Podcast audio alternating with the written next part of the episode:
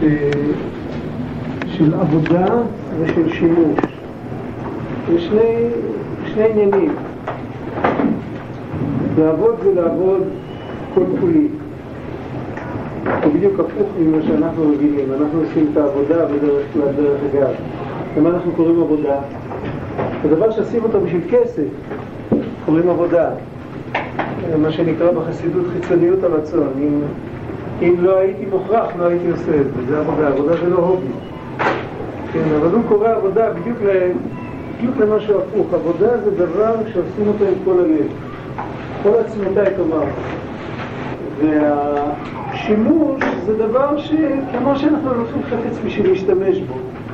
אז עכשיו מישהו אחר משתמש בנו, אבל uh, החפץ שאנחנו הולכים להשתמש, הוא לא מגלה התלהבות. אז גם אנחנו ככה. והוא אמר, הוא מלמד כמה פעמים, שכשבן אדם עובד את השם רק עם עניין כזה של שימוש בלבד, הכוחות האמיתיים הפנימיים שלו לא מתגלים. זה נשאר ככה, הוא עובד על, כמו שאומרים, על, על טורים נמוכים, הוא לא מגלה את כל הכוחות שלו.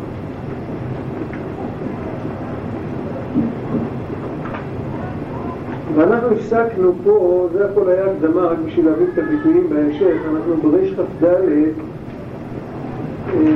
המשכנו עוד כמה שורות, אבל זה התחלת, עניין, אם יש, אם יש לנו כולנו את אותו דפוס, יש שם שורה שמתחילה עיין שם. פרש כ"ד, היינו, שיש עבודת השם שהיא עבודה בגוף. אנחנו כולנו מכירים את זה. עבודה שעושים עם הגוף, עבודת השם שעושים עם הגוף. זה לא דווקא לעבוד קשה, אבל מבצעים אותה עם הגוף. ויש עבודת השם, עבודה פנימית. מה זה עבודת השם, עבודה פנימית? שהיא עיקר הכל, עבודת הרוח, והיא התפילה. מדוע התפילה היא עבודה פנימית? גם את התפילה עושים עם הפה.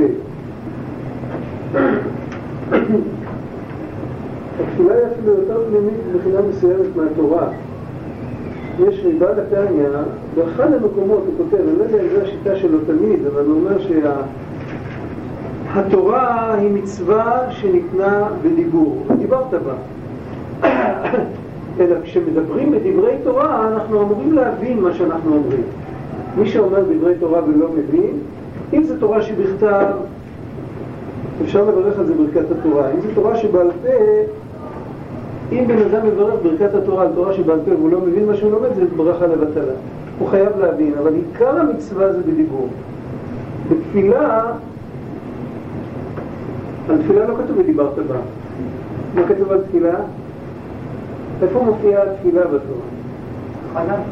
ולא עובדו בכל אלוהיכם בתורה, לא בנח. לא עובדו בכל אלוהיכם, התפילה מופיעה בלב. אלא מה, אתה כבר מתפלל בלב, תוציא את זה גם בפה. ויש לזה סיבה אחרת לגמרי, זה שצריך להוציא את זה בפה, כדי שגם הפה יזדכך, וגם הגוף יזדכך, צריך לשתף את הגוף. אבל עיקר התפילה היא בלב. עיקר התורה, לכאורה היה אפשר לומר שעיקר התורה היא במוח. וצריך לשתף את הגוף, אז צריך לדבר. יש הסבר כזה. אבל שם הוא אומר שזה נכון שעיקר התורה במוח. יש שתי מצוות בתורה. יש מצווה אחת של ידיעת התורה, ויש מצווה אחת של לעסוק בדברי תורה. ללמוד. המצווה של הלימוד היא בעיקרה בפה. זה שאנחנו יושבים בשיעור וכולם שותקים ורק אחד מדבר, זה כמו שעושים קידוש ורק אחד מדבר וכולם שותקים. זה שמדבר מוציא ידי, רובה, ידי חובה את הרבים. אבל בעצם המצווה היא בפה, ללמוד צריך עם הפה. צריך לשתף גם את המוח. מצוות ידיעת התורה זה הפוך, עיקר מצוותה במוח, משתפים גם את הפה, גם את האוזניים, גם את העיניים, אבל עיקר מצווה במוח. יוצא מזה שבתורה יש שתי מצוות, אחת פנימית ואחת חיצונית, אחת בפה ואחת במוח. בתפילה כל המצווה היא בפנימיות. ענף צדדי של המצווה זה שיוציאו את זה בפה. וכיוון שמוציאים את זה בפה, אז צריך כבר להוציא את זה בצורה מדויקת, ומסביב לזה המדקדקים בנו, יש כל כך הרבה סידורים וכל אחד מדויק מחברו, אבל זה הענף של המצווה. המצווה עצמה היא לשפוך את הלב בפני הקדוש ברוך הוא. זה כתוב אצל חנה, אישה קשת רוח אנוכי ואשפוך את נפשי לפני השם. זה הנקודה של התפילה. אז עכשיו הוא אומר, הוא עושה אנלוגיה, כמו שדיברנו קודם, בתוך הספר עצמו, אנחנו לא למדנו את זה, שהוא מדבר על עבודה פשוטה, על עבודת הגוף, אז הוא אומר שיהודי צריך לעבוד את השם עם כל הלב ועם כל המרץ, עם כל החיות, אפילו שזה עבודת הגוף. אבל לא לעשות את זה בדרך אגב, כאילו, מילא, נו, נוותר לו, נעשה גם כן משהו. אבל זה לא נקרא עבודה, זה נקרא... אני מרשה שזה יקרה, אבל זה לא עבודה. ואותו דבר בעבודה פנימית, כמו שעבודה שהיא בגוף, לא שימושי, רק עבודה בכוח, כנזכר לעיל, עד שהתורה מתשת כוח. כן? כן, עבודת הרוח בתפילה צריכה להיות בכוח ובהתאמצות. מה פירוש בכוח ובהתאמצות? איפה יש, איפה אפשר בכלל להתאמץ בתפילה? מה זה שייך? אז נתנו כמה דוגמאות, אתם זוכרים שבוע שעבר, דיברנו על זה הרבה. לא זוכרים? הנקודה, יש שתי התאמצויות בתפילה. יש התאמצות אחת שזה ריכוז. הריכוז בורח בתפילה בגלל שזה טקסט שחוזר על עצמו כל יום. כמובן שאם בן אדם יכול לפעול בנפשו, צריך להתפלל על זה. יודעים מה, זו תפילה שאפשר להתפלל אותה לפני התפילה. שהשם תעזור לי, שהתפילה שאני אומר תהיה כאילו תפילה שאני מחבר אותה כרגע. לא תפילה שמישהו אחר חיבר אותה וכתב לי אותה לפני אלפיים שנה והיא מודפסת בסיפור. זה, זה אמורה להיות תפילה שקודם התפילה. ואז אם באמת נוצר הכלי כזה, אז התפילה היא זורמת אחרת לגמרי. אם זה, אם זה דיבורים שלי, אין לי שום בעיה בריכוז. אבל מה קורה אם, אם זה לא נוצר? אז יש מלחמה על הריכוז. זה עניין אחד. זה מאמץ. הדבר השני זה לכוון את הלב. זאת אומרת, לחשוב מה זה אומר לי מבחינה נפשית, מבחינה לבבית. לא רק מה זה אומר לי, הרבה פעמים אפשר לכוון בתפילה. אמר לי פעם חבר, על זה לא דיברנו שבוע שעבר. ישבנו בישיבה והיינו קבוצה של חברים שאהבנו להתפלל טוב. אמר לי פעם חבר, היה חבר שהיה צער ממנו בחמש שנים, אבל היה חכם, היה לו הבחנות כאלה. אז הוא אמר לי, תשמע, אתה יודע מה כל התפילה שלנו? אנחנו פשוט לומדים להתפלל, אנחנו לא מתפללים. זה קורס בתפילה. אנחנו לומדים איך, איך יהודי צריך להתפלל. עוד לא הגענו לתפילה. אז אני מסתכל עליו, אני לא מבין. אז הוא אומר, כן, אתה מתפלל עם המוח, אתה עדיין לא מתפלל עם הלב. כשאתה מתפלל עם המוח זה תהליך של למידה. אתה רוצה ללמד את הלב שלך שיתפלל. זה יכול לקחת לך כך וכך זמן. זה עבודה. בן אדם, אחרי שכבר יש לו את הכל במוח, שיגיד לעצמו איך הלב שלי מרגיש עם המילים האלה. שישאל את השאלה ושיזין לתשובה, ואז הלב מתחיל להיפתח. כששואלים אותו אז הוא מגיב, לא שמים לב אליו, אז הוא נסגר, כמו כולנו. הלב לא בנוי אחרת מה שכל האישים. וזה עבודה, כי זה, זה עבודה, זה קשה, אנחנו לא רגילים לזה. כמובן שאי אפשר לעשות את זה בבת אחת בכל התפילה, אבל אם בן אדם יקדיש לעצמו כל פעם קטע, מספרים שהיו חסידים שהיה להם סימניה בסידור, וכל יום העבירו את הסימניה דף אחד. היום התפללתי את הדף הזה, מחר אני אתפלל את הדף הזה. הם התפללו את כל התפילה, אבל הם אמרו את כל התפילה, אבל הם התפללו רק את הדף שבו הם... ומה פירוש שהדף הזה, את כל התפילה הם גם כיוונו, אבל בכל התפילה הם התפללו עם הראש. ובדף הזה הם התפללו עם הלב. זו שיטה אחת. יש שיטה אחרת שבן אדם לוקח כל פעם קטע, ועל הקטע הזה הוא עובד עד שזה, עד שזה הופך להיות חלק ממנו. ואחרי שהוא גומר עם זה, וכבר לא יברח לו יותר, אז הוא עובד עם עוד קטע. וכן, יש כל מיני אפשרויות בזה. אבל על כל פנים זה עבודה, זה לא בא מעצמו.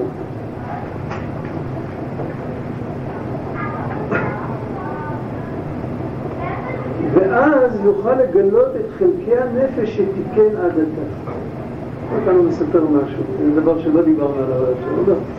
יהודי, כשהוא עובד על המידות שלו, יהודי לומד, אני יודע מה, הוא קורא שמירת הלשון, הוא קורא חפץ חיים, הוא מפסיק לדבר שטויות, ולאט לאט הוא גם מתחיל לקחת בחשבון את השני, הוא מתקן, הוא מתקן חלקים בנפש שלו. או שיהודי קורא איזה ספר שמראה לו את גדולת השם, וזה מתקן לו חלקים בנפש, זה מכוון אותו למקום נכון. וכל זה יכול להישאר על הרובד הנעלם. זה עושה את התיקון, אבל הוא לא יודע מזה וזה לא יודע ממנו. זה נשאר בפנים ככה, המחסן שלו מסודר, אבל הוא לא משתמש בזה. עם תפילה טובה הוא מוציא מהכוח אל הפועל את כל התיקונים שהוא עשה כל הזמן. התיקונים שאנחנו עושים בנפש, הם עובדים לאט. תראו הסיפור של רבי עקיבא על הטיפות, הטיפות על האבן, אז מי שלא מודד את העובי של האבן, דקה לפני שהטיפה האחרונה עושה את החור, הוא לא יודע, מישהו אמר פעם בנקבת השילוח, אז אה, יום לפני שהם נפגשו, יכול להיות שעוד לא ישתנה הגוון של הדפיקות. ויכול להיות ש... והם גם לא ידעו כמה זמן עוד ייקח להם, אבל הם כבר היו מאוד קרובים. יש בחינה כזאת שבן אדם כבר מאוד קרוב, הוא מאוד, מאוד מכוון, מאוד מתוקן, אבל זה עדיין רחוק ממנו. והתפילה מגלה את זה. מה שהוא, מה שהוא מרמז כאן, זה שלכאורה יש כאלה שאומרים, בסדר, אם תפילה, אז רק תפילה. אז אני אתפלל, אני אתפלל להשם שאני, שאני אעשה רק טוב, ואני... זה נכון, אנחנו מתפללים. אנחנו אומרים, לתת בליבנו בינה, להבין, להשכיל, לשמוע, ללמוד, ללמד, לשמור, לעשות, לקיים, השיבנו אבינו לתורתך. אבל ביחד עם זה אנחנו עושים עוד הרבה דברים. אנחנו לומדים, אנחנו לומדים איך לקיים, אנחנו לומדים שצריך לקיים, אנחנו לא רק מתפללים. ויש תיקון שנעשה על ידי העבודה הזאת, ויש תיקון שנעשה על ידי העבודה הזאת. התפילה היא כנגד המלכות, כנגד הספירה התחתונה. המלכות, העניין שלה זה להוציא כל דבר מהכוח אל הפועל. לתרגם את זה לשפה שלנו, להביא את זה לגובה העיניים שלנו. התפילה מוציאה את הכל מהכוח אל הפועל. כל מה שזה בתורה, אז זה בכוח. התפילה מורידה את זה לפועל. וזה מה שהוא אומר, אז יוכל לגלות את חלקי הנפש שתיקן עד עתה. הוא תיקן את חלקי הנפש, הוא עשה עבודה, אבל הוא לא מגלה את חלקי הנפש, הם נשארים נעלמים, מתוקנים אבל נעלמים. על ידי התפילה הוא מגלה אותו. עכשיו, מה ההבדל בין חלק נפש גלוי לחלק נפש נסתר? מה ההבדל?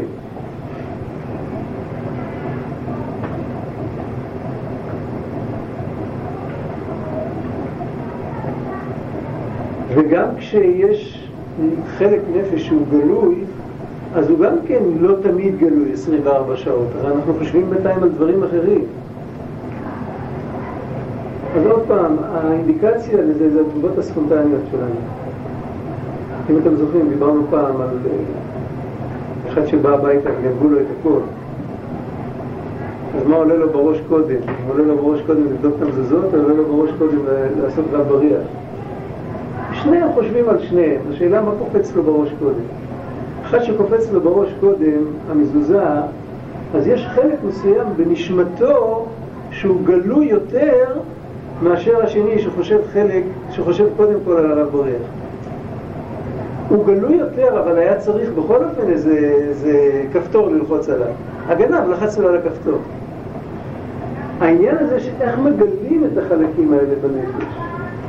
שהתגובות הן שונות. בוא נגיד ככה, מישהו מרגיז אותי. יש לי נפש מתוקנת, שהיא גלויה, התגובה הספונטנית שלי זה שאני מרחם עליו. אז אם יש לי נפש מתוקנת שהיא לא גלויה, התגובה הספונטנית שלי שאני כועס עליו, אבל היות שהנפש שלי מתוקנת, אז אני צריך לעשות איזה סוויץ' ולהתחיל לחשוב שבעצם אני צריך לרחם עליו. כי ככה רבי נחמן אומר, צריך, צריך להפוך את הכעס לרחמנות. אז אני חסיד, אז אני צריך לרחם עליו. זה כבר, זה כבר מלאכותי. אבל אם הנפש המתוקנת היא גלויה, אז לא צריך יותר, רק צריך לנגוע טיפה, לגרד את זה, אז זה כבר יוצא החוצה. והעבודה הזאת נעשית בתפילה. העניין הזה של, של לגלות שהנשמה לא תהיה בגלות, שלא שלא תתחבא במחסן, שתשב בסלון, שכל מי שפותח את הדלת יפגוש אותה דבר ראשון, שהיא תפתח את הדלת לכל מי שנכנס, לכל גירוי חיצוני. שהיא תגיב, שהיא תיתן את החיוך הראשון, לא, ה... לא הנפש הבעלמית. זה עבודה, את זה רוכשים על ידי התפילה, כי בתפילה יהודי עומד מול הקדוש ברוך הוא. בתפילה נותנים לנשמה לנשום, ואז היא גודלת ומתפתחת, ולאט לאט היא תופסת בתוך התודעה את המקום המרכזי. אם בן אדם לא מתפלל, או שהוא לא מתפלל מהלב, אז הנשמה, הכל בסדר, מתישהו בעניינים של הנשמה, הוא יכול לתקן, הוא יכול לגלות, הוא יכול... אבל ברגע שלא, אז מאוד קשה לו למצוא אותו. הוא צריך כל פעם להתחיל מאפס עוד פעם. ובפרט, עוד יותר, אם הוא תיקן את חלקי נפשו ב-24 שעות האחרונים. בפרט במעת לעת הזה. אם הוא עשה את התיקון רק עכשיו, ומיד אחרי זה הוא עמד להתפלל, או שהוא למד תורה, או שעשה מצוות, או מעשים טובים, במחשבה, דיבור או מעשה, למרות שזה עניינים חיצוניים, אפילו בלי לב. אבל כל דבר כזה עושה תיקון, אם הוא נותן על זה, על זה, על הרקע הזה את התפילה, אז הוא נמצא במצב אחר לגמרי.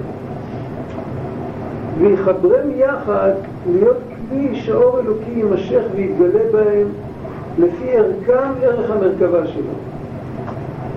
יש סיפור על רבי נתן, תגיד של רבי נחמן, שהוא פעם אה, היה איזה חג שבועות, שבשבועות היו בדרך כלל תלמידים שלו מגיעים אליו, באו המון אנשים ומספרים שהיה פעם, קראו לזה השבועות הגדול, היו המון אנשים והוא כל הזמן דיבר והייתה שם התעוררות מאוד גדולה. לפני שנפרדו, שהם נסעו כל אחד לעיר שלו, אז הוא אמר להם אם אתם לא, הוא אמר מילה כזאת, כמו שאומרים, כמו, ש... כמו שאומרים למישהו שלוקח, רוטן את הסוס לעגלה ונוסע, אומרים לו, לפני שאתה יוצא לדרך, תמשוך את הגלגלים, תמשוך על הצירים, תמשוך אה, גריז או משהו, שמן, כי אחרת זה לא ייסע לך, אתה תתקע בדרך. כמו שאומרים היום, תבדוק אה, דלק, שמן, מים. אז ככה הוא אמר להם, לפני שהם יוצאים, הוא אמר להם, אם אתם לא תאבדו את כל מה שקיבלתם דרך התפילה, אני לא מקנא לכם. למרות שהם קיבלו מתנות הכי גדולות שיכול להיות. אם זה לא יהיה בשיתוף עם התפילה, אז זה כמו שאומרים, הכנתם כלים, אין בזה אור. ובבחינת אף על גב דאי הוא לא חזה, מז לך זה. בבחינת אף על גב דאי הוא לא חזה, מז לך זה. נפשו מסתלק, מסתכלת בהוד וזיו העליון ומזמרת בשירה וזמרה להשם. עוד נקודה, ההתלהבות שמגיעה לנו בתפילה, יש בה שני, שני מוטיבים. יש מוטיב אחד בהתלהבות שהיא נובעת מתוך התפילה, מתוך התוכן של התפילה. יהודי אומר, עלינו את השם מן הארץ, עלינו את השם מן השמיים. הוא מתלהב. הוא מתפעל, הוא מתפעל מגדולת השם, הוא מתפעל מחסדי השם. זה עניין אחד, אבל הכוח האמיתי של ההתלהבות בא ממקום הרבה יותר גבוה. יש חלק בנשמה שנמצא למעלה, וגם החלק שבתוך הגוף הוא גם רואה אורות עליונים ודברים עליונים. הגוף והנפש הבאמית מסתירים עליו. מה עובר דרך ההסתר של הגוף והנפש הבאמית? על מה הם לא יכולים להסתיר? כשהנשמה משתמשת בשכל, אז השכל שלהם משמש כלי לשכל של הנשמה. שכל לא מסתיר על שכל. אם השכל הוא נקי, אם אין אינטרסים ואין תירוצים ואין מניפולציות, אז השכל הוא נקי, הוא מקבל את השכל. על הלב של הנשמה, הלב של הנפש הבאמית כן מסתיר. יש הבדל גדול, תחשבו עם היגיון.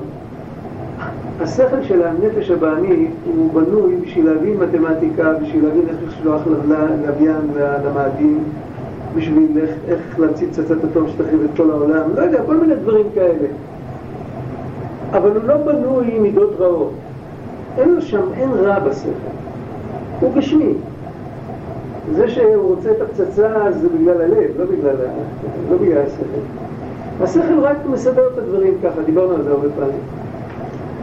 השכל של הנשמה זה בשביל לתפוס פרופורציה, לראות איפה אנחנו ואיפה הקדוש ברוך הוא, את היחסים. הם לא מתנגדים אחד לשני. אבל בדרך כלל כשבן אדם עסוק בשכל הנמוך יותר, אז אין לו פנאי ואין לו תשומת לב לשכל הגבוה יותר. אבל כשהשכל הגבוה בן אדם מעורר אותו, מתחיל להתבונן בגדולת השם. אז השכל הנמוך מקבל את זה, הוא מקסימום ילביש על זה איזה משל, והוא יחיה עם זה טוב. הוא... יש המון ספרים שנכתבו בצורה הזאת של כאילו הנשמה מדברת ואחר כך הפילוסוף עומד מול ובסוף אומר צדקת. כן? זה לא סתירה. מה קורה בלב? הלב של, הנש... הלב של הנשמה זה לאהוב את השם, זה לאהוב את כל מה שהשם ברא, זה לראות את השם בכל מקום, להרגיש אותו, לחוש אותו. מה זה הלב של הנפש הבעמית? לשים את עצמי במרכז. אני לבדי ואין זולתי. זה בדיוק הפוך. לאהוב את עצמי. לאהוב אחרים רק מתי שמפרגנים לי, מתי שאני מספק אותם, מתי שטוב לי איתם. אני אף פעם לא אוהב מישהו אחר עם הלב הזה. אני אוהב את עצמי, תמיד. רק את עצמי, וגם את עצמי אני לא אוהב כל כך. אם הייתי אוהב את עצמי באמת, אז הייתי דואג לקבל קצת קדושה, כי זה, זה הטוב האמיתי, ואין לי גם את זה. שני הדברים האלה הם לא, הלב של הנפש הבעמית הוא לא כלי ללב של הנפש האמיתית. הם לא יכולים להתלבש אחד בשני. אז לכן הוא מסתיר עליו. הוא לא מסתיר, הוא כן מסתיר. איך בכל אופן הנפש האלוקית יכולה להתגלות בלב שלה? איך היא יכולה להתגלות עם מידות, עם אהבה, עם יראה? למה בשעת התפילה היהודי יכול ואשפוך את נפשי לפני השם, הוא יכול להגיע למדרגות גבוהות של אהבה ושל שמחה, והנפש הבעמית ישן, כתוב בתניא, בזמן התפילה. איך זה קורה? מי מרדים אותו? מה מרדים אותו? מה זה קורה? התשובה היא שהנשמה בשעת התפילה היא נפתחת, אנחנו לא מרגישים את זה. זה הוא אומר, אף על גב דאי הוא לא חזה מזלי או חזה. הנשמה נפתחת לרמות מאוד מאוד גבוהות. מה שבתודעה זה לא משתקף. ואז היא מגיעה עם עוצמה כזאת שהנפש הבאמית לא יכולה להסתיר עליה. היא יכולה לנסות לטרטר לה, להכניס לה מחשבות זרות וכל זה, אבל אם בן אדם מתחזק ולא שם לב, וכשהוא מגיע לחיבור אמיתי, אז שום דבר לא מפריע לו יותר. אבל זה לא בא מהשכל, זה בא מחיבור ישיר בין הנשמה לקדוש ברוך הוא. וכל זה קורה בזמן התפילה. זאת אומרת, אם בן אדם היה אומר, את אותו תוכן, הוא היה חושב על אותו תוכן לא בזמן התפילה, סתם ככה, לא בתור תפילה. זה לא היה מעורר אותו אותו דבר כמו מתי שהוא עומד פנים אל פנים מול השם. עצם ההכנה שהוא יודע שהוא אומר, הוא מדבר בלשון נוכח, הוא אומר אתה. רבי נתן כתב את כל הלקוטי תפילות על העיקרון הזה, לקחת את התורות ולסגנן אותן מחדש בסגנון של תפילות. לכאורה הכל כתוב בתוך התורה, אז מה, סך הכל מה אתה עושה? אתה אומר אתה, במקום להגיד הוא. מה, מה קרה? אבל כשיהודי עומד להתפלל, אז שורה לה קדושה אחרת. אם הוא מתאמץ והוא מתחזק להתפלל, כל שכן וקל וחומר, אם בן אדם מתפלל את התפילה האישית שלו, שמה גם הנפש הבעמית צריכה להשתתף. ודאי שזה פועל בזיכוי. וזה שהרב בעל התניא, זכר צדיק לברכה, כותב במכתב שנתפס בסידורו, כנראה באיזו, באיזו הוצאה של הסידור הוא הדפיס את המכתב הזה, וזה לשונו הקדוש. שם הוא מדבר, הוא כותב את זה גם בעוד ספרים, לא רק במכתבים, הוא אומר שיש מחלוקת בפוסקים אם תפילה זה דאורייתא או מצווה דרבנן. אז הוא כותב שצריך להבין שהכל מדובר על המצווה, על הפעולה של התפילה, שהיא תהיה פעם ביום או שלוש פעמים ביום, שלוש פעמים ביום זה ודאי דרמה, וכולי עלמא. פעם אחת ביום אם צריך להתפלל או שצריך להתפלל רק בעת צרה, זה מחלוקת. הרמב"ן אומר שצריך להתפלל רק בעת צרה, והרמב"ם אומר שצריך להתפלל כל יום לפחות פעם אחת. כי זה בכלל שיטה שאם התורה ציוותה משהו והיא לא אמרה מתי, אז צריך להיות כל יום, כי אחרת נדחה את זה כל החיים. אז אם לא אומרים מתי, אז לפחות פעם אחת ביום. חפץ חיים גם מביא את זה, מביא את זה לגבי אהבת השם. אומר שיהודי צריך להתעורר לכל הפחות פעם אחת ביום באהבת השם. צריך להתבונן בחסדים שהשם עשה איתו ועם עם ישראל, ואם לא, אז אסור ללכת לכל ארוחת בוקר, כי עוד לא, זה כמו אחת, כמו אחת שלא לא קרא קריאת שמע, הוא לא קיים מצוות עשה דאורייתא. אז, אז הוא לפני, לפני קיום מצווה שחייבים בה, לא הולכים לאכול. אז אם לא התעוררת באהבת השם בתפילה, אז אנא תשב אחרי התפילה. איך כותב לך מצרים באחד מהספרים הקטנים בספרי המוסר. ותתבונן בגדולת השם בחסדי השם עד שתתעורר והלוואי עלינו שנקיים את זה. על כל פנים, אז הוא כותב שם, יש באמת מחלוקת.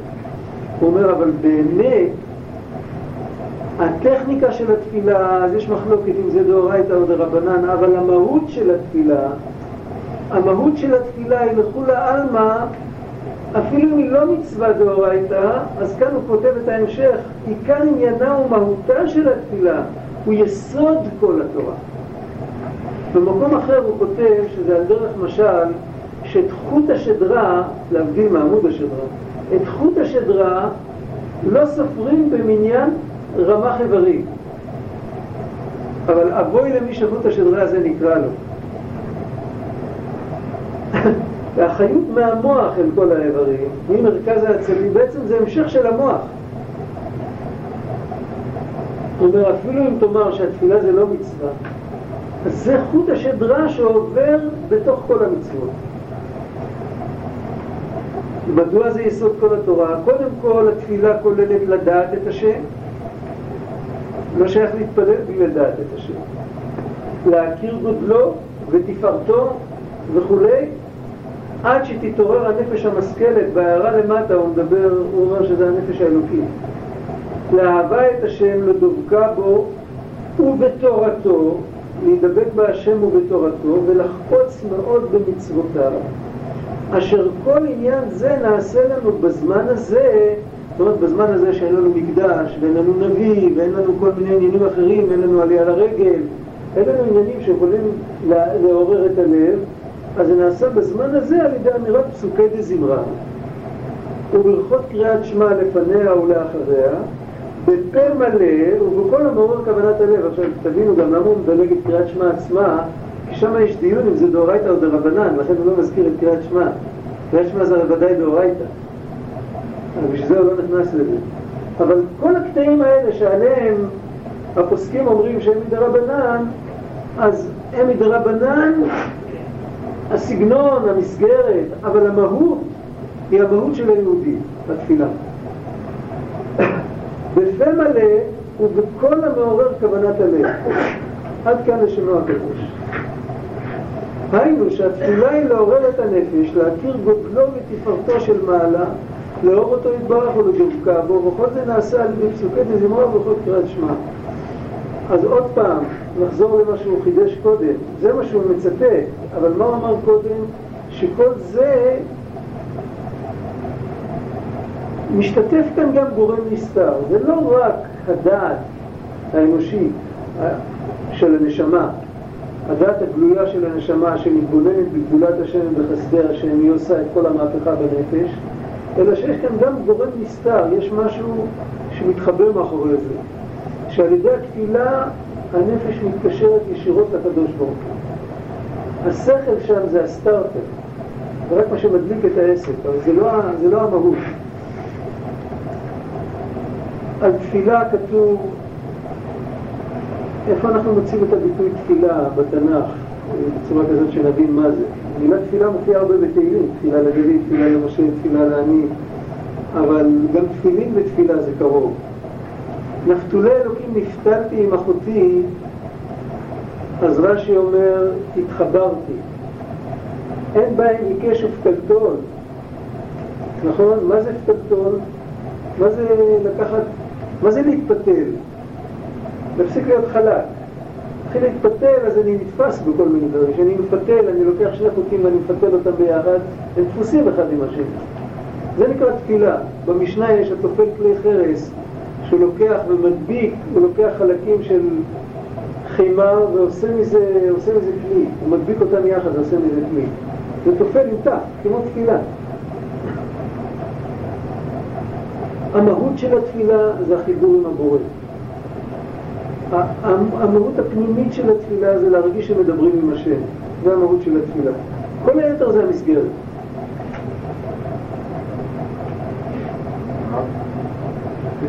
שנייה, רק שנייה. ובזה יש את החלק הגלוי ואת החלק הנסתר, והחלק הנסתר הוא מאוד חזק. וזה מה שנותן לנו את החלק הגלוי.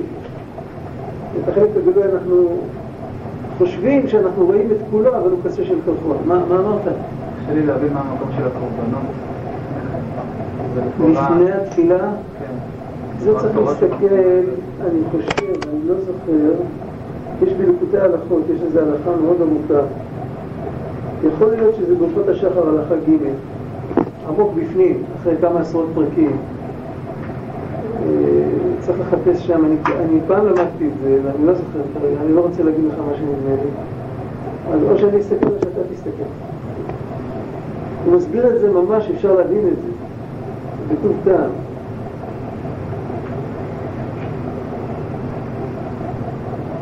אני זוכר שמאוד הפעלתי, למדנו את זה פעם, קבוצה, אז היה אחד שאמר לי, וואי, עכשיו אני מתחיל להגיד פה רעיונות בפני עצמי. זה עשה רושם כזה. אבל אני כבר לא זוכר מה כתוב שם. ואף שהזוהר הקדוש מבאר את עניין התפילה על פי סוד והתיקונים שנעשים במרום, אנחנו מדברים כל הזמן שהתפילה מתקנת את מי? את האדם. זה גם חידוש גדול, כי בעצם אנחנו חושבים כל הזמן שהתפילה נועדה למלות, לספק את הצרכים שלנו, כן? שהשם ישמע אותנו, ישמע כל תחנוני. עכשיו למדנו שבעצם התפילה נועדה לזה שאנחנו נשמע את השם, שאנחנו נתחיל להיזכר בו, שנתחיל להבין אותו, שנתחיל זאת לזכור אותו, לשים לב אליו. הרי השם יכול לתת למלות את הצרכים שלנו גם אם לא נבקש. התפילה נועדה לזה שאנחנו נחנך את עצמנו שלבקש צריך דווקא ממנו, כי הוא היחיד שיכול לתת. אז מה באמת הנפקא מינה בין להתפלל ללא להתפלל? זה לא אם נקבל או לא נקבל, אלא איך נקבל. אם נקבל במאור פנים ונדע ממי קיבלנו, או שלא נדע. זה בעצם ההבדל. אז יוצא מזה, זה גם חידוש גדול. התפילה לא נועדה כדי שהוא ישמע אותנו, אלא כדי שאנחנו נשמע אותו. זה כבר, זה היפוך של 180 מעלות מאיך שבן אדם חושב. למה בצפון היה בלתניה, כן. בלתניה מדבר עד וכל קריאת שמע, סוף קריאת שמע, התפילה בעצמה הוא לא מדבר על ה-18, כי ה-18 זה כבר התוצאה. ב-18 הוא כבר צריך לעמוד מול השם, וכל ההקדמה ל-18 זה תדע לפני מי אתה עומד. ככה, ככה זה בנוי שם.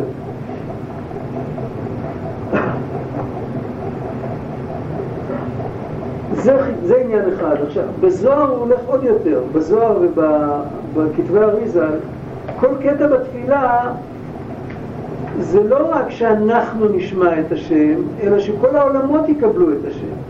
לכאורה עולמות עליונים, אז הם, הם כבר מתוקנים, הם בסדר גמור, מה רוצים מהם? יצר הרע אין להם עבירות, הם לא עושים. אבל באיזה מדרגה שהם לא נמצאים, תמיד אפשר, הם תמיד, הם עולמות. הקדוש ברוך הוא תמיד נעלם מהם. מאיתנו הוא נעלם יותר, מהם הוא נעלם פחות, אבל הוא נעלם. ותמיד הם יכולים לקבל אותו יותר מה שקודם. שהמתפלל למטה הוא ממשיך גילוי של אור אלוקי בכל העולמות. הוא עושה שם את התיקון, לא רק בתוך עצמו. הוא, מש... הוא הופך את העולם. מכל מקום, משמע שכל התפילה וכל התיקונים נעשים על ידי השורות והתשבחות ושלוש ראשונות ואחרונות שבתפילה הוא שמונה עשרה שהן גם כן שירות ותשבחות להשם, תכף נסביר את זה וכל התפילות, וממילא יוצא שכל מה שמתקנים את העולם למעלה בא מהתפילות שלנו, מהשבחים שלנו ואף את הברכות האמצעיות של צורכי האדם יכולים אנו להתפלל מפני שעשינו קודם את התיקונים ואת הייחודים בשירתנו ונעשה עת רצון לבקש את צרכותינו עיין שם בזוהר הקדוש. זה אותו זוהר שהוא ציטט קודם, זה זוהר עם המון סודות, מאוד עמוק, הקטע הזה בזוהר, והוא מדבר שם קבלה עמוקה, אנחנו לא ניכנס לזה. הנקודה מה שהוא רוצה לומר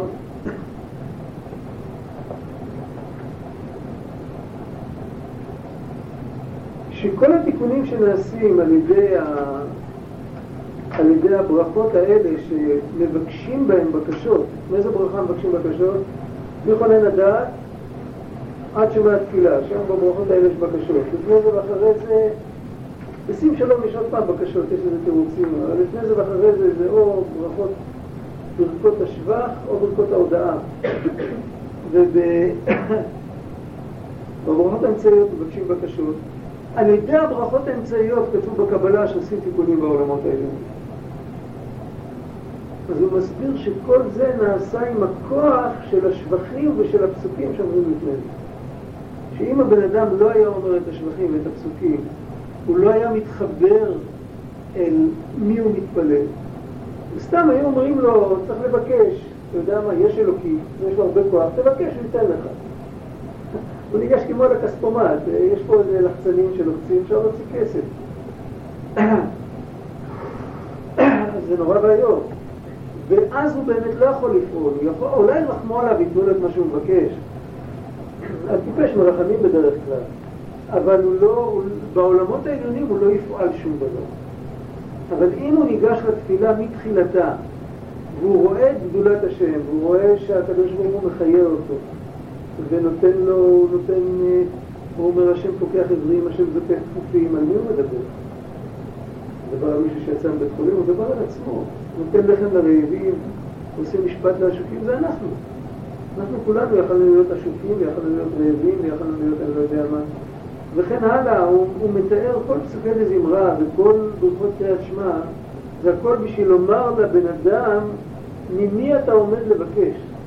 ואז כשהוא מבקש, אז הוא מבקש אחרת. זה, זה, ואז הבקשה שלו יכולה לעשות תיקון בכל העולמות. זה עניין אחד. עכשיו הוא מוסיף עוד נקודה, שגם הברכות האמצעיות הן סך הכל שבח. קודם כל אומרים שם שבח. אה, נגיד, אה, כן רופא רחמן עתה, זה שבח. אה, כן טוב ומיטיב אתה ומברך השנים, זה שבח. אומרים שם שבחים, אבל האמת היא ש... מה? החתימה בסוף הברכה, מברך השנים רופא קולים זה שבח. חוץ מזה, עצם העובדה שמבקשים ממנו אחרי כל השבחים האלה שמבקשים, זה גם שבח. זה שבח שרק ממך אני יכול לבקש. יש גם יש בתוך המבנה של התפילה, יש גם, אנחנו אומרים, חוננו מאיתך. מה זה חוננו מאיתך? שאחרי שנקבל, שלא נשכח ממי קיבלנו את זה. שזה יהיה ממך, שזה יהיה בגדר, בגדר של פנים אל פנים, לא שניקח ונברח, ונשכח להגיד תודה. זה עצמו חלק מהתפילה. התפילה היא שנזכה לשבח את השם כשנקבל את כל מה שאנחנו מבקשים. גם זה נמצא בתוך. אז ממילא זה הכל יכול לעשות תיקון, אבל עיקר התיקון נעשה לא על ידי זה שבן אדם דואג לעצמו ומבקש את הצרכים שלו, עיקר התיקון למעלה נעשה על ידי זה שהוא מתבטל, על ידי זה שהוא רואה את גדולת השם ואת הפסיקות. זה עושה את עיקר התיקון. עכשיו מדוע? אז זה עושה את עיקר התיקון. בגלל שכל העולמות תלויים באדם. הם נבראו לצורך האדם, כדי שהאדם יהיה בסוף. אם האדם מבטל את הישות שלו לקדוש ברוך הוא, כל העולמות כולם מבטלים את הישות שלהם, שלהם לגבי הקדוש ברוך הוא, ואז יכול להיכנס בהם יותר אור. נעשים יותר שקופים. מה רצית? רק תדבר יותר בפועל, אני לא שומע. מבחינת הדין, עיקר הדין זה שמע ושמונה לא, זה לא נכון. מבחינת, לא, לא נכון. אין רובד כזה של דין, אני אגיד לך למה. אם אתה מדבר על הדאורייתא, אז אז זה קריאת שמע, ואפילו לא שמונה עשרה. במקום שמונה עשרה אתה יכול לבקש מה שחסר לך באותו יום, ואז אתה יוצא חובה לפי הדעה המחמירה ביותר. אפילו לא צריך שמונה עשרה, רק קריאת שמע. אם אתה מדבר מצד הדרבנן, הברכות קריאת שמע זה, זה חינוך גמור מדרבנן. חינוך גמור. סוכי דזמרה לא מופיע במשניות. ברכות קריאת שמע מופיע. סיפר זמרה מופיע בסוף ימי האמוראים ובתפילת הגאונים, בסידורי הגאונים, וזה מופיע כהלכה ברמב"ם, כהלכה מחייבת. זאת אומרת שזה לא מופיע בכתב, אבל זה נהג, גם אז, זה תקנה לרבנן, כמו ברכות השחר. ברכות השחר לא מופיעים במשניות, אבל בגמרא יש איזה עמוד שלם בברכות. זה עיקר ההלכה, זה לא, זה לא שזה לא עיקר ההלכה. מה שלא עיקר ההלכה זה להגיד קורבנות, זה לא עיקר ההלכה, אה, להגיד הודו כל יום זה לא עיקר ההלכה. אבודרהם כותב שם אמרו הודו רק בשבת. וגם בשבת להגיד זה לא עיקר ההלכה. רוצה לראות אה, סידור של עיקר ההלכה, קח את הסידור התימני הבלדי, תראה שם את עיקר ההלכה. לא את הסידור הבלדי הרגיל, את הסידור של הרב קפח. אז תראה את עיקר ההלכה. אבל זה, זה הלכה.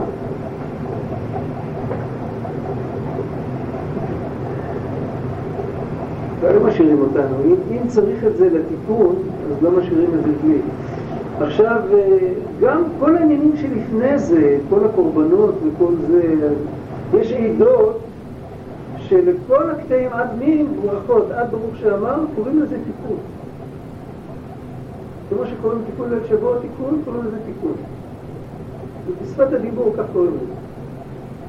לכל ה... מאחרי ברכות השחר עד ברוך שאמר זה הייתה תיקון. יש חילוקי מנהגים להגיד את התיקון כל יום, רק בשבת, או רק בחג, או רק בזה, או רק בזה, אבל קוראים לזה תיקון. מאיפה זה בא שזה תיקון? זה בא מהאמת. יהודי יודע את האמת, אבל גם לא חזם, אז לא יוכל. זה באמת עושה תיקון למעלה.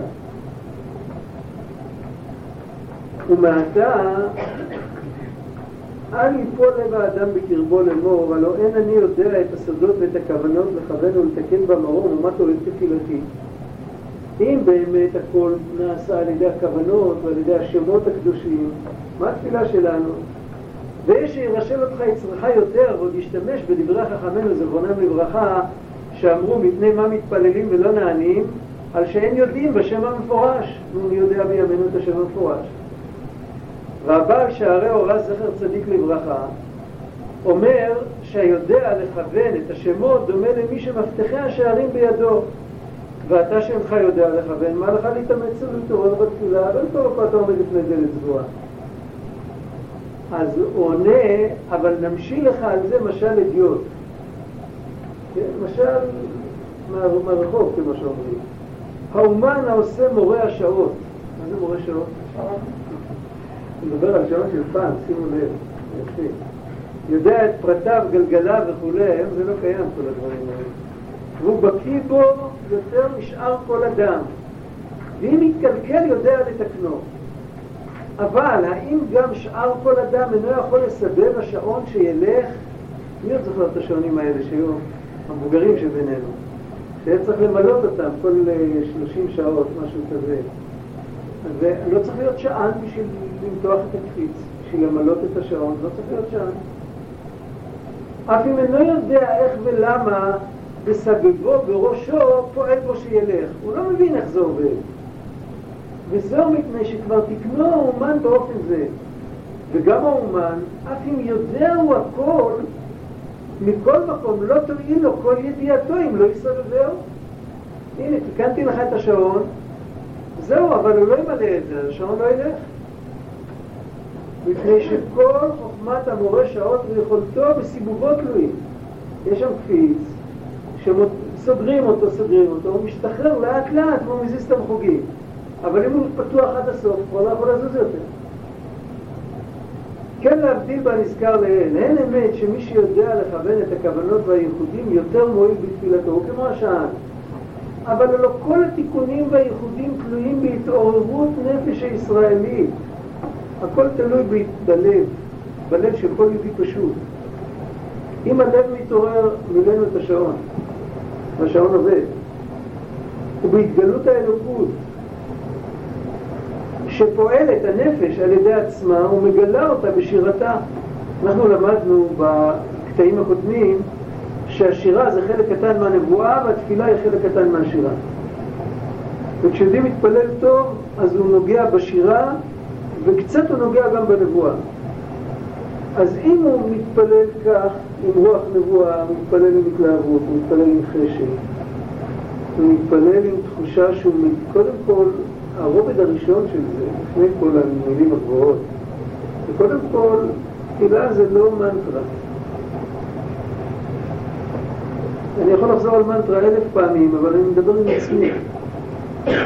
בתפילה אני לא משנה מנטרות, בתפילה אני פונה אל מישהו, בתפילה אני צריך להרגיש לכל הפחות כדבר איש אל רעהו, לכל הפחות. כאילו שאני מדבר עם מישהו, לא מישהו גדול, מישהו בגובה העיניים, אבל להרגיש שאני מדבר עם מישהו, לא שאני ממלמל טקסט. ולא לא בוחנים אותי בהלכה על התפילה אחר כך. מה, מה, מה לי להגיד את זה בכלל? אני מדבר, אני פונה אל מישהו, זה התחלה.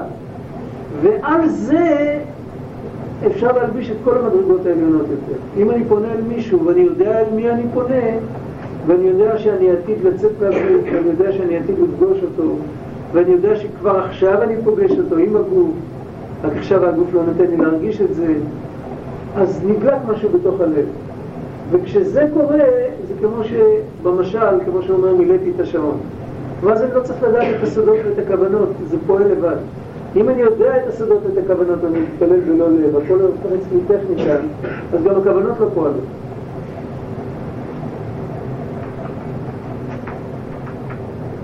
וכבר תקנו לנו חכמינו זכרונם לברכה, סדר בדברי התפילה שהם כמפתח המורה שלו, וכמפתח המנעול. ש... איך זה עובד? יש מנעולים שהם כל כך מסובכים, שלא כל אחד מבין בדיוק איך הם עובדים. אבל יש לך את המפתח, אתה יכול להשתמש. שכל הכוונות וכל הייחודים בהם, בתוך הנוסח של התפילה הכניסו כבר את כל הכוונות ואת כל הייחודים. והאיש הישראל, האיש ישראל המתפלל את תפילתו בלב הנפש גלויים, פותח את שערי מעלה ומתקן את התיקונים העליונים בה. כיוון שהגוף, הנפש, רוח ונשמה חיה ויחידה הם הפועלים את כל ההתגלות. אף את הימין ואת השמאל של מעלה, כנזכר להם בדברי הרמ"ק שלמדנו פעם. ואף תפילת המכוון לא תהיו חס ושלום, לא תתעורר נפשו כנזכר להם. עכשיו ישאל השואל, בסדר, כל זה מדובר על תפילה שכוונה על ידי אנשי כנסת הגדולה, שם כל מילה מדויקת, על כל פנים, אה, כל כך הרבה זמן עבר, לפעמים אה, אין לנו בדיוק אה, מילה מילה, אבל בדברים העיקריים אז כל ישראל שווים, ויש בזה את, את כל העניינים, נתנו לנו, נתנו לנו כלי מדויק שעם זה אנחנו פותחים שערי מעלה, צריך רק את ההתעוררות שלנו, מה קורה עם התפילה האישית שלנו, אותה לא חיברו אנשי כנסת הגדולה. היא לא דומה למפתח, איך, איך היא פותחת את השערים. יש משל מהבעל שם טוב, המשל הזה מופיע בכמה, ראיתי את זה בספרים, בכל מיני מסקנות, אני אגיד את מה שאני זוכר, שמעתי מהמשפיע בישיבה כשהייתי בחור צעיר, הוא אמר ש... בעל שם טוב אמר, משל כזה, שבא פעם המלך שם על כמה קרונות את האוצרות שלו, חיבר אותם לכמה סוסים, ועשה סיבוב במדינה. הגיעו למקום אחד, ושיש איזה זמן שכל מי שרוצה, פותחים לרווחה את ה... וכל מי שרוצה יכול להסתכל וליהנות. והגיעו לאיזה מקום אחד, ושם פתאום האחראי, הממונה, לא רוצה את המפתחות. אבל יש לו שעה, שמזה עד זה, אחרי זה הוא צריך ללכת למקום אחר, יש לו, יש לו לוח זמנים. אז לא יודעים מה לעשות, באים כל מיני חכמים, מנסים להמציא מפתחות, מנסים עד שבא מסגר, לוקח שם את, ה, את הכלי שלו ופותח שערים בתבונה, לוקח וחותך שם את, ה, את מה שצריך לחתוך ו, ופותח את הכל. ו, ובסוף נפתח, נפתחים כל השערים וכולם מגיעים לאוצרות, אז הוא אמר, זה לב נשבר של יהודי, יהודי פונה במילים שלו להשם יתברך. למרות שאין, שזה לא, באמת זה לא מפתח. זה לא חובר על פי סודות עליונים, וזה לא, לא, לא תוקן על ידי בעלי רוח הקודש. בסדר, זה לא מפתח, אבל הוא שובר את כל השערים. הוא נותן מכה וזה נשבר, זה נשבר, זה נפתח לרווחה. זאת אומרת שמה יוצא בסוף לפי כל זה? יוצא שהלב זה העיקר. בתפילה העיקר זה הלב. ולכן אנחנו צריכים הרבה להשתדל על העניין הזה. קודם כל, שלא יהיה מבחינת תחילתו בפשיעה וסופו באונס. מה זה תחילתו בפשיעה וסופו באונס? בן אדם שם, אה, שם כסף שנתנו לו לשמור במקום שזה היה אמור להישרף. מקום שלא בטוח משרפות, וזה פשיעה, גנבים לא מסתובבים שם. בסוף הגיע איזה גנגסטר וגנב לו את הכסף. זה מקום שגנבים לא מגיעים, מקום שמור, אבל נגד שרפות אין שם ביטוח. אז דנים עליו. מצד אחד הוא פשע, מצד שני האונס היה משהו אחר. ההלכה אומרת שהוא חייב לשלם את הפיקדון, חייב להוציא מכיסו ולשלם על בעל הבית. תחילתו פשיעה בסופו באונס חייב. ככה ההלכה. יש בזה כל מיני דיונים אם, אם, אם יש קשר בין האונס לפשיעה או אין, אבל זה ההלכה. יש אצלנו תחילתו פשיעה בסופו באונס, שבן אדם סוגר את הסדר יום שלו ככה, שבסוף, מה אני אעשה? אני לא יכול להתפלל, מה אני, איך אני אתפלל? אין לי מתי, ואין לי כוח, ואני הולך לישון באחד בלילה, איך אתה רוצה שאני אתפלל שחרית? אני קם בחמש. אז אחרי הצהריים יש לי שעה שאני ישן, אז אולי מנחה אני אתפלל כמו שצריך. אבל שחרית, שזה בעצם עיקר התפילה, מה אתה רוצה, איך אתה רוצה שאני אתפלל?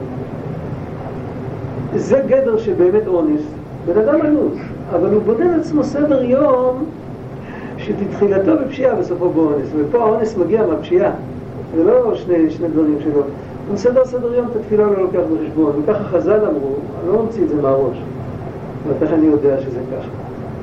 את מי שאלתי, מי שאל אותי. חז"ל אמרו על קרום זולות בבני אדם, קרום זה קרום. זה דבר העומד ברומו של עולם, ובני אדם מזלזלים בהם. אז מה מה זה? זה תפילה. בתפילה מזלזלים, כי מהתפילה אי אפשר, על, תפילה טובה אי אפשר לקבל תעודות, אי אפשר לקבל משכורת, אי אפשר... אפילו יש לפעמים שמשלמים על תורה, או על מצווה, או על משהו. תפילה אפשר לקבל כסף רק מי שעושה חזנות. אבל על תפילה מעומק הלב, אז אף אחד לא מסתכל עליך, להפך, אנשים מזלזלים במי שמתפלל. זהו, כזה, צדיק כזה, הוא מתפלל הרבה. כנראה הוא לא יודע ללמוד, אז הוא משקיע יותר בתפילה, מסכן. כבוד אי אפשר לקבל על זה, אי אפשר לקבל קידום, אי אפשר... מה שכן אפשר לקבל, אני עדיין אין לי שכל להבין מה אפשר לקבל, כי עוד לא ניסיתי. זאת אומרת, לקבל את הקשר לקדוש ברוך הוא, לקבל כאילו נשמה חדשה, להתחיל לחיות אחרת, להיות בן אדם שמח, פשוט להיוולד מחדש. בן אדם שמתפלל טוב הוא בן אדם שנולד מחדש. אין לי מושג בזה. אני רק רואה אנשים שמתפללים. בסדר, חלק מתפללים, חלק לא. אין לי שום מושג, אני לא יודע מה זה הדבר הזה. לא... מה, אני אלך לשנות את כל סדר היום שלי על ביצה שלא נולדה, על משהו שאני עוד לא, עוד לא קיבלתי אותו? אז אנשים מזלזלים. צריך להיזהר, לא להיכנס לעניין הזה. פשוט לדעת שהתפילה זה, זה החיים. ככה רבי נחמן מסביר את הפסוק תפילה לאל חיי, הוא מנקד את הלמד של האל עם קמץ. תפילה לאל היא חיי. זה רמז. אנחנו נשאיר את זה פה, כן.